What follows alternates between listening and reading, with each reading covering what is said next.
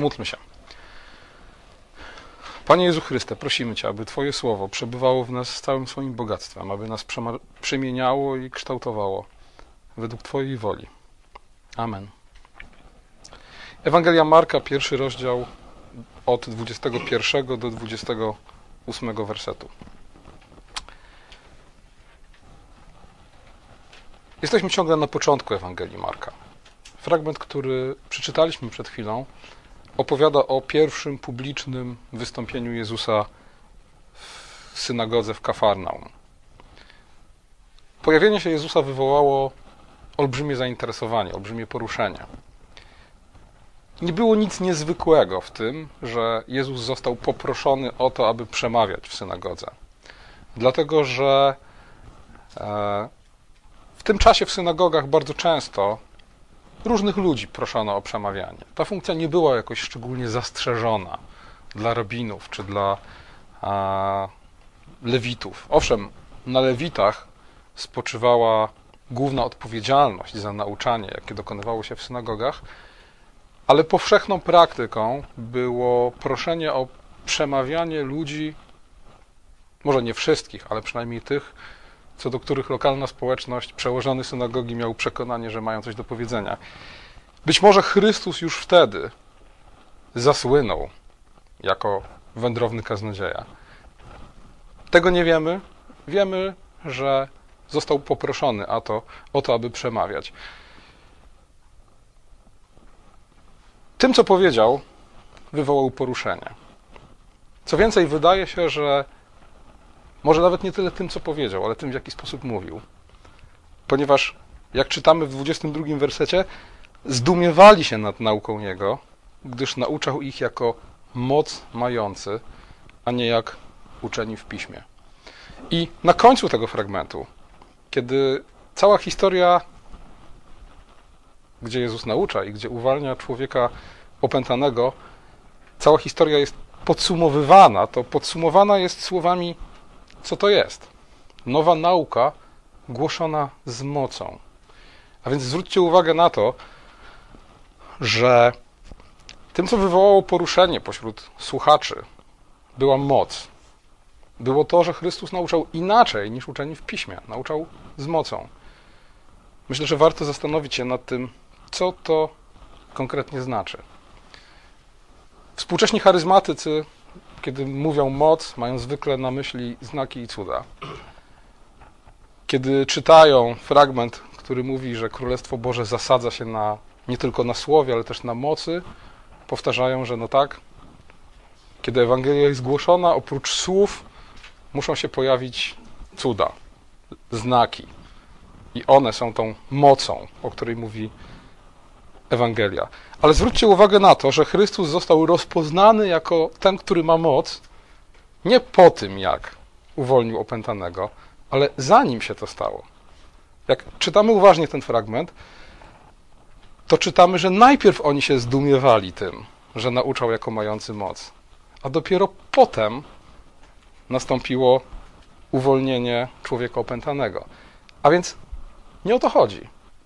Moc była wyczuwalna nie tylko w tym, co Chrystus robił, nie tylko w Jego, nie tylko w uwolnieniach i uzdrowieniach, których dokonał, ale też przede wszystkim w Jego Słowie.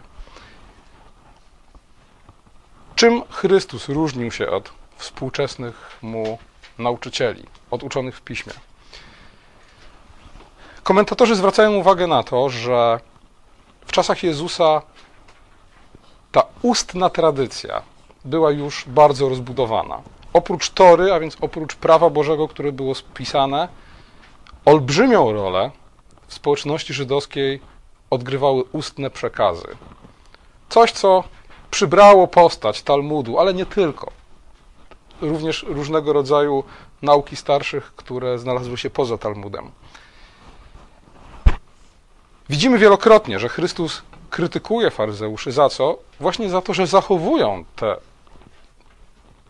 nauki starszych, pomijając jednocześnie jasną naukę pisma. To, że ta ustna tradycja była tak silna w czasach Jezusa, podkreślone było szczególnie przez fakt, że kiedy uczeni w piśmie nauczali, zawsze powoływali się na jakiś autorytet. Typowy rabin, kiedy stawał za kazalnicą i komentował jakiś fragment pisma, cytował, co na ten temat mówił Rabbi Hillel, a co Rabbi Shammai, a co jeszcze ktokolwiek inny. Im lepszy kaznodzieja, bardziej wykształcony, tym więcej komentarzy był w stanie przytoczyć. To oczywiście nie jest nic złego cytować, zwłaszcza kiedy się cytuje ludzi mądrzejszych od siebie. Niemniej jednak, kiedy patrzymy na Jezusa, widzimy, że on tego nie robił. On powoływał się bezpośrednio na autorytet słowa i na autorytet, jaki on sam, jako syn Boży, posiadał. To, że uczeni w piśmie cytowali, a Chrystus nie, to była pewnie pierwsza taka rzucająca się w oczy różnica pomiędzy uczonymi w piśmie a Chrystusem. I tak jak mówię, choć nie ma nic złego w cytowaniu, to w tym konkretnym przypadku, w tym konkretnym zestawieniu, z jednej strony Jezusa, z drugiej uczonych w piśmie, ta różnica nabierała szczególnego znaczenia. Dlaczego? Dlatego, że rabini, których cytowali uczeni w piśmie, powiedzmy sobie szczerze, nie mieli nic konkretnego do powiedzenia. To nie byli ludzie, ci cytowani przez uczonych w piśmie, to nie byli ludzie, którzy dogłębnie wyjaśniali pismo.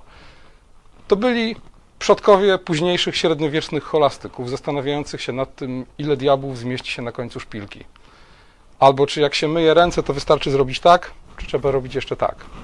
I 500 innych, tysiące innych detali i drobiazgów do każdego z możliwych przepisów mojżeszowego prawa.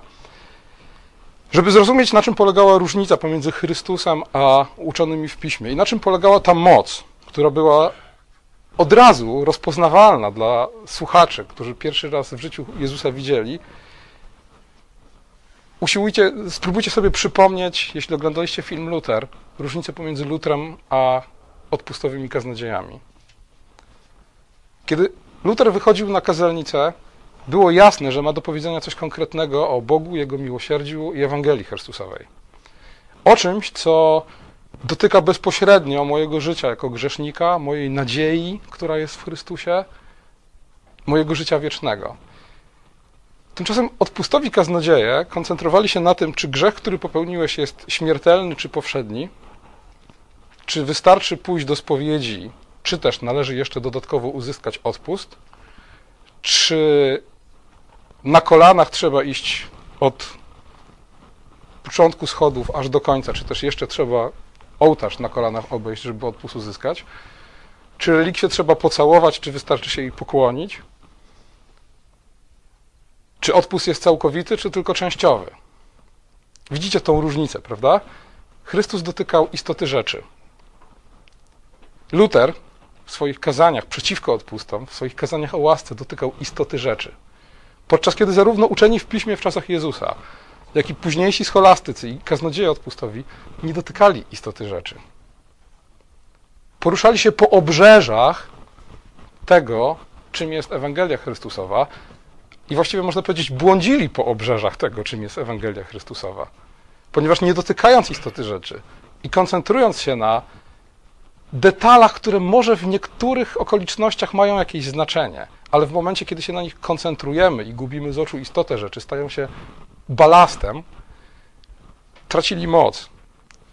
I w tym sensie nauczanie uczonych w piśmie było pozbawione mocy w przeciwieństwie do nauczania Chrystusowego. A więc problem nie polegał na tym, że cytowali zamiast budować własny autorytet. Problem polega na tym, że cytowali ludzi, którzy błądzą po obrzeżach religii żydowskiej, zamiast uderzać w sedno, i w efekcie sami błądzili jeszcze bardziej niż ich nauczyciele. To, czym Chrystus pewnego dnia mówił do uczonych w piśmie: Jeśli ślepy prowadzi ślepego, co się stanie, obaj wpadną w dół. W takiej dokładnie sytuacji znajdował się Izrael w czasach Jezusa. Ślepi nauczyciele prowadzili ślepych po to, aby razem z nimi wpaść w dół. I dlatego Chrystus w Ewangelii Marka mówi w 12 rozdziale, 24 wersecie: Błądzicie, nie znając pism i mocy Bożej. I kiedy zobaczymy, w jakich kontekstach to słowo moc występuje w Biblii, a w Ewangelii Marka bardzo wyraźnie, zobaczycie, że ona jest bardzo bliska słowu zawsze. Że to nie jest tak, jak próbują to przedstawiać współcześnie charyzmatycy, że jest słowo i moc. Nie? Biblia mówi raczej o mocy słowa. O tym, że słowo, które uderza w sedno, które dotyka sedno tego, czym jest wiara chrześcijańska, ma prawdziwą moc. Zwróćcie uwagę na apostoła Pawła, który w tej kwestii jest wiernym uczniem Chrystusa.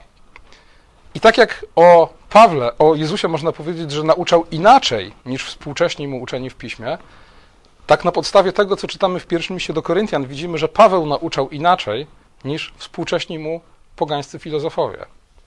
I tak jak dla Żydów Chrystus był objawieniem, on jest inny niż nasi rabini, tak Paweł był objawieniem dla pogan. On jest inny niż nasi filozofowie.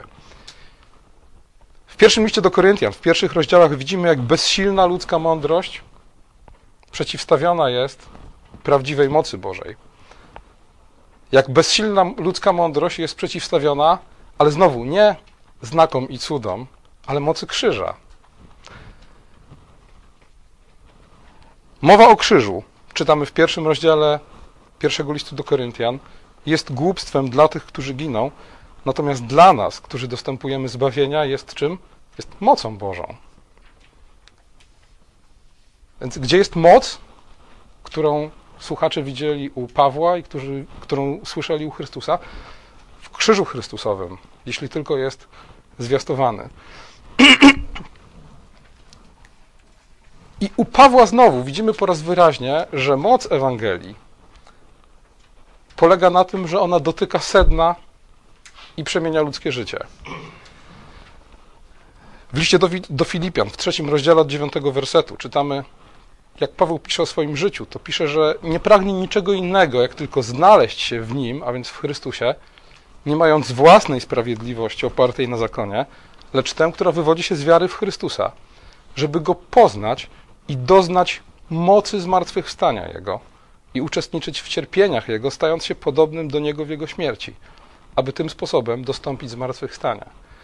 Jak widzicie tutaj wizja tego, czym jest życie w mocy, też jest inna od popularnej we współczesnym chrześcijaństwie. Tutaj doznać Jego mocy oznacza uczestniczyć w Jego cierpieniach, stać się podobnym do Niego w Jego śmierci, po to, by móc być do Niego podobnym również w Jego zmartwychwstaniu. A więc odrzucamy to, co świat uważa za moc. Odrzucamy to, co świat uważa za mądrość. Odrzucamy, odrzucamy też to, co Żydzi uważali za mądrość, a więc tą nadbudowaną nad Bożym objawieniem tradycję przodków i prawdziwej mocy szukamy w Słowie Bożym, które dotyka sedna życia człowieka i które ma moc przemienić to życie. W, pierwszym liście, w liście do Rzymian, w pierwszym rozdziale Paweł pisze: Nie wstydzę się Ewangelii Chrystusowej, Dlaczego? Bo ona jest mocą Bożą ku zbawieniu. Znowu wracając do pierwszego listu do Koryntian, Paweł mówi: Mowa moja i zwiastowanie moje nie były głoszone w przekonywujących słowach mądrości, lecz objawiały się w nich duch i moc, aby wiara wasza nie opierała się na mądrości ludzkiej, lecz na mocy Bożej. Zobaczcie, przeciwstawienie które tutaj znajdujemy, jest przeciwstawieniem ludzkiej mądrości, a więc pustego gadania i prawdziwej mocy. Ale czym jest to prawdziwa moc? Ewangelią o krzyżu Chrystusowym. Bogumił mówił o tym, że głównym tematem Ewangelii jest Królestwo Boże. Jesteśmy na początku Ewangelii Marka, ale już widzimy wyraźnie, że dokładnie o to chodzi. Że wraz z Chrystusem nadchodzi Jego Królestwo. I zarówno Marek, jak i pozostali ewangeliści, pozostali autorzy Nowego Testamentu nie zostawiają nam wątpliwości, że to królestwo jest właśnie królestwem mocy. W dziewiątym rozdziale, w pierwszym wersecie czytamy: Niektórzy z tych, którzy tu stoją, nie zaznają śmierci, zanim nie ujrzą Królestwa Bożego nadchodzącego w mocy. Spełnienie tego widzimy w dziejach apostolskich, gdzie Chrystus mówi w pierwszym rozdziale: Weźmiecie moc Ducha Świętego, kiedy stąpi na Was, i będziecie mi świadkami w Jerozolimie i w Judei, i w Samarii, i po krańce ziemi. Czytamy o tym, że Chrystus miał moc wypędzać demony. Co więcej, że tą moc, tej mocy udzielił swoim uczniom, że miał moc odpuszczać grzechy.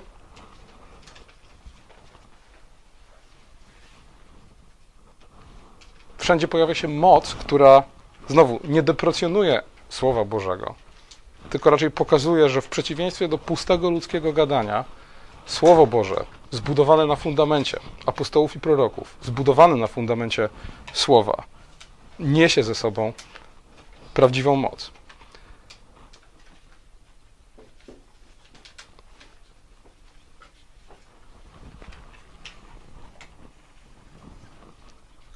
Jaki sposób ta moc objawia się w życiu każdego z nas? Pierwsza rzecz to chciałbym przestrzec przed tym, tą fałszywą alternatywą, tym fałszywym przeciwstawieniem, które często we współczesnym kościele się pojawia. Przeciwstawienie słowa i mocy w rozumieniu zwiastowania z jednej strony słowa i objawów mocy, znaków i cudów z drugiej strony. To przeciwstawienie jest fałszywe. Co prawda, czytamy rzeczywiście w pierwszym liście do Koryntian, w czwartym rozdziale, dwudziestym wersecie, że Królestwo Boże zasadza się nie na słowie, lecz na mocy. Ale w kontekście tego, jakie znaczenie to słowo moc ma dla Pawła, w jakim znaczeniu używa go, zarówno w liście do Rzymian, kiedy mówi o mocy Bożej ku zbawieniu, jak i w pierwszym liście do Koryntian, kiedy mówi o tym, czym jest Boża moc w odniesieniu do tego, co świat nazywa mocą, to widzimy, że w czwartym rozdziale, dwudziestym wersecie nie może chodzić o przeciwstawienie Słowa Bożego i mocy Bożej ale chodzi tylko i wyłącznie o przeciwstawienie słowa jako takiego, gadania, krótko mówiąc, prawdziwej mocy. Chodzi o przeciwstawienie tego, co reprezentowali sobą uczeni w piśmie w czasach Chrystusa i filozofowie w czasach Pawła, temu, co reprezentował Chrystus i co w ślad za nim, i, i co w ślad za nim reprezentowali jego apostołowie. Pustego ludzkiego gadania, które nie dotyka sedna sprawy, i które nie ma, nie ma żadnej mocy, aby przemienić ludzkie życie, to z jednej strony, i Ewangelii Chrystusowej, czystego Słowa Bożego, takiego, jakie głosili Chrystus i Jego apostołowie, które ma prawdziwą moc ludzkie życie przemienić. Kiedy Chrystus posyła apostołów w 28 rozdziale od Ewangelii Mateusza, od 18 wersetu, czytamy: Dana jest mi wszelka moc na niebie i na ziemi. Idźcie tedy i czyńcie uczniami wszystkie narody, chrzcząc je w imię Ojca i Syna i Ducha Świętego. A więc Boża moc jest wszędzie tam, gdzie zwiastowana jest Ewangelia. Boża moc jest, można powiedzieć, to, to Ewangelia jest nośnikiem Bożej mocy w świecie. Ona przejawia się w ten sposób, że poprzez Ewangelię, kiedy przyjmujemy ją z wiarą, przemieniane są nasze serca, ale jak wiemy, jest to, to nie jest koniec, ale to jest początek dzieła. Ponieważ kiedy przemieniane są nasze serca, w dalszej perspektywie przemienione jest nasze codzienne życie, codzienne życie naszych rodzin, większych społeczności, a w konsekwencji wszystkich narodów. I to jest trwały owoc, o którym mówi 15 rozdział Ewangelii Jana. To jest to, do czego jesteśmy powołani. Abyśmy szli i poprzez Bożą miłość przynosili trwały owoc tutaj na tym świecie.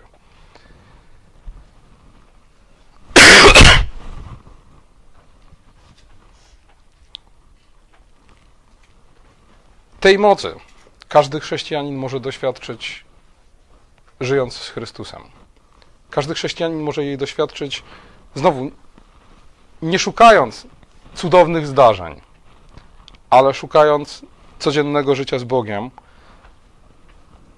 korzystając z tych środków, które Bóg dał nam po to, abyśmy mogli naszą wiarę wzbudzać i umacniać i abyśmy mogli dzięki tej wierze, jak mówi apostoł Jan, zwyciężać świat.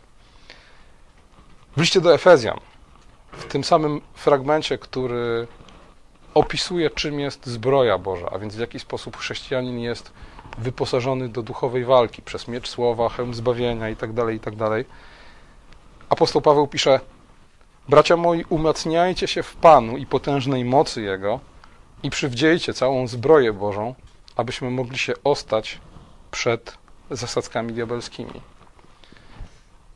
A więc moc w codziennym życiu to nic innego jak tarcza wiary, jak hełm zbawienia, jak miecz słowa. Jak normalne, zwyczajne wyposażenie chrześcijanina do tego, by mógł swoje codzienne powołanie wykonywać na Bożą chwałę.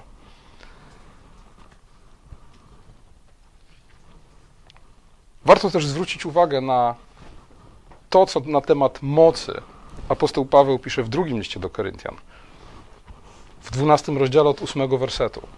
Tam zwraca mocną uwagę na to, że nasza moc doskonali się w słabościach. Najchętniej będę chlubić się słabościami, aby zamieszkała we mnie moc Chrystusowa. Dlatego mam upodobanie w słabościach, w zniewagach, w potrzebach, w prześladowaniach, w uciskach dla Chrystusa. Albowiem, kiedy jestem słaby, wtedy jestem mocny.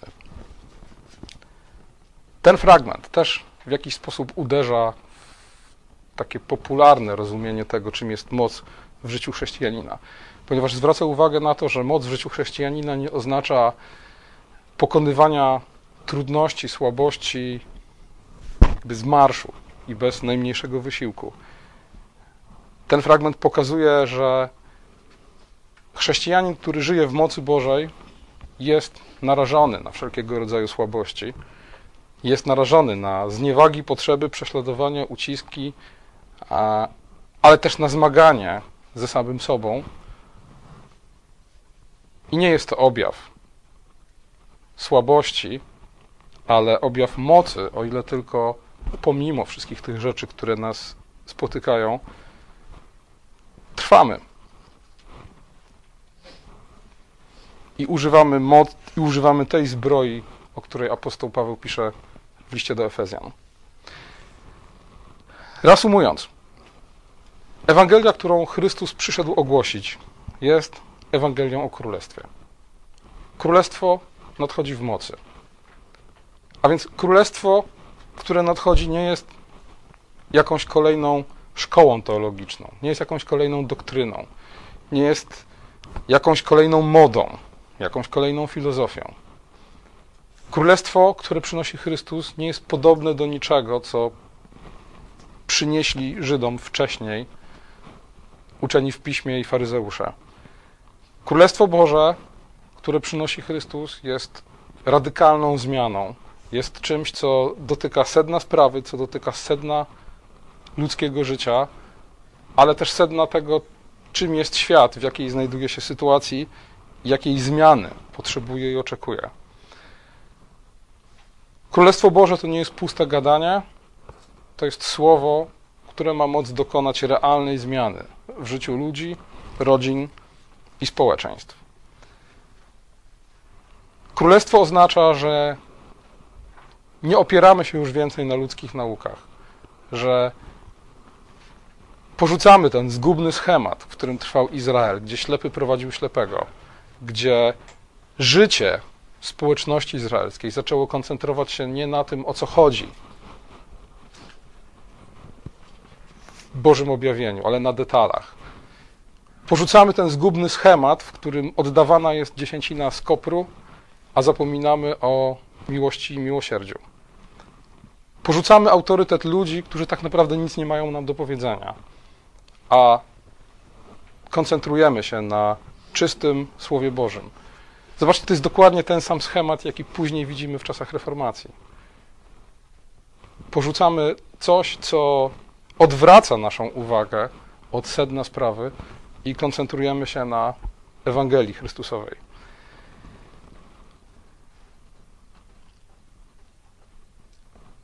To, że Chrystus od razu po pierwszych słowach zostaje rozpoznany jako ten, który posiada moc, pokazuje w jakiej kondycji znajdował się Izrael i jego nauczyciele w tych czasach. Chrystus momentalnie został rozpoznany jako ktoś inny.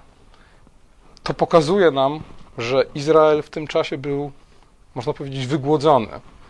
Był przez swoich nauczycieli karmiony, znowu używając określeń apostoła Pawła, pokarmami, które nie przynoszą żadnego pożytku.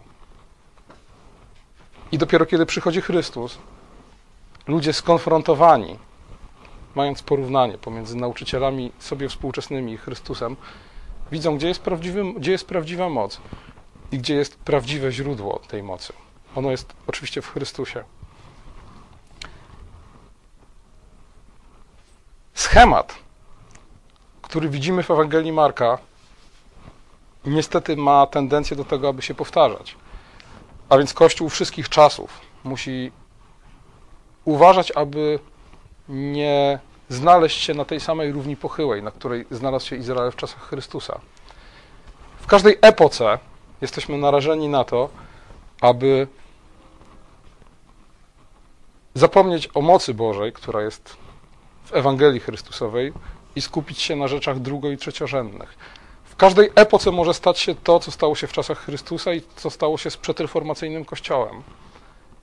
Porzucając sedno sprawy, zaczynamy koncentrować się na naukach starszych, na zwyczajach, na rzeczach, które będąc na obrzeżach wiary chrześcijańskiej, coraz bardziej oddalają się wprost proporcjonalnie do tego, jak bardzo się na nich koncentrujemy, od sedna sprawy, a więc od Ewangelii, która jest mocą Bożą ku zbawieniu, która jest mocą Bożą ku przemianie ludzkich serc i całego świata zgodnie z Chrystusową Ewangelią. Tymczasem Królestwo Boże jest obecny pośród nas wprost proporcjonalnie znowu do tego, na ile skoncentrowani jesteśmy na tym, co daje prawdziwą moc, na Chrystusowym nauczaniu, na czystym Słowie Bożym i na Ewangelii Chrystusowej. Amen.